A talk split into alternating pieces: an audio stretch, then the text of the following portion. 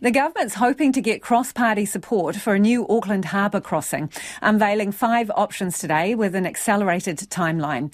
The multi billion dollar proposals include different combinations of tunnels and bridges with cycling and walking access as well as light rail.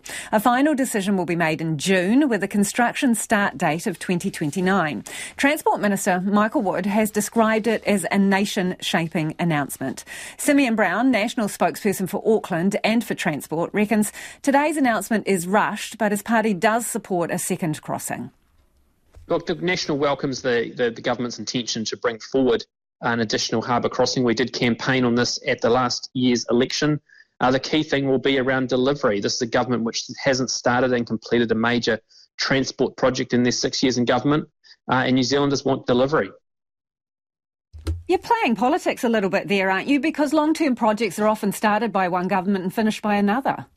Well, I'm pointing out the facts, though, at the same time in re- regards to what this government's track record is. They said they would deliver light rail by 2021, uh, which they failed to even get started on. Uh, and so when this government comes and says they're going to do a major project, uh, New Zealanders look at it and go, well, they haven't been able to deliver, whether it's Kiwi Build, whether it's light rail, whether it's other transport projects that they said they would do. In fact, they cancelled the entire um, program of national roads of national significance when they first came to office. So it's about delivery. That's what needs to happen, and that's what the focus has got to be. Do you think this government will be the one to deliver the second harbour crossing starting 2029?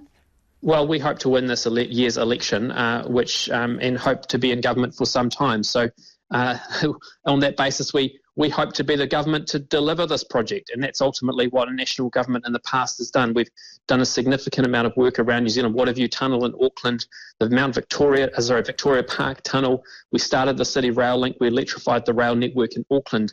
The national governments have a track record of delivery, starting, finishing major transport projects, which Simeon, ultimately just get interesting. things done. I'm, I'm sorry to interrupt, but that's an interesting list, right? And and it just it, well, it raises the point that I just raised with you.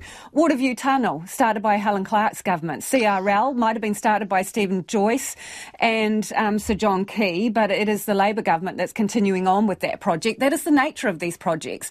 So, are you going to get in um, behind and support a second harbour crossing, giving cross party support for this project to guarantee that it happens? Well, we've said we campaigned on a second harbour crossing at the last year's election, and we said that we are committed to delivering a second harbour crossing. That's, That's different to cross party support, though. So, are you going to, as a party, throw your support behind the government and the option that is nominated for this? Well, well, the reality is there's a lot of information that is lacking from today's announcement, which I think would be useful for the debate and the discussion around those five options. We don't have uh, actual cost analysis. We don't have proper impact analysis. We don't have benefit cost ratios. And uh, all of those are important considerations to be taken into account as part of the process. Uh, and it's not just for us as politicians to look at that information, but for businesses, for commuters, uh, those who want to have their say as part of this process should have as much information as possible. Uh, and what we've seen here is very light, a light provision of information, which I think will make that discussion uh, a little bit harder. Absolutely, um, that kind of information is essential, but it is the start of the process. So, as it stands, the five options presented, which is your favourite and why? Well, look, what I what we're focused on is additional lane capacity across the harbour cross harbour connection. They all include some element of that. Uh, we don't have a preference in terms of which particular option at this stage. We do hold continue to hold scepticism around Auckland Light Rail and that being a particular part to the provision because the government has still failed to actually put a business case together to say that it works south of the bridge. And so, without that being in place, it's very hard to justify whether that will actually be justifiable a- across the bridge. What we do know is that Auckland needs a resilient uh, network for freight movements, for car movements, to bust congestion and ensure we have efficiency of the network. Uh, and so we do support additional lane capacity to, to make those make that difference for our network. What do you think of uh, this going through residential neighbourhoods? Are you fine with that?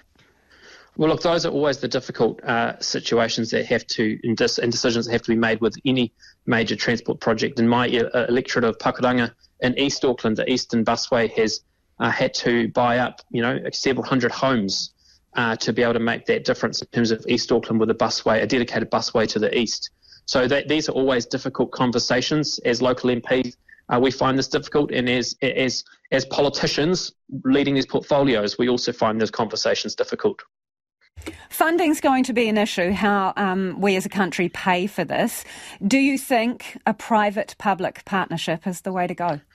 Well, look, National's always been open to a range of funding options when it comes to major transport uh, infrastructure, uh, whether that's a risk sharing arrangement or some other form of provide, uh, bringing private investment into it. We're open to those options.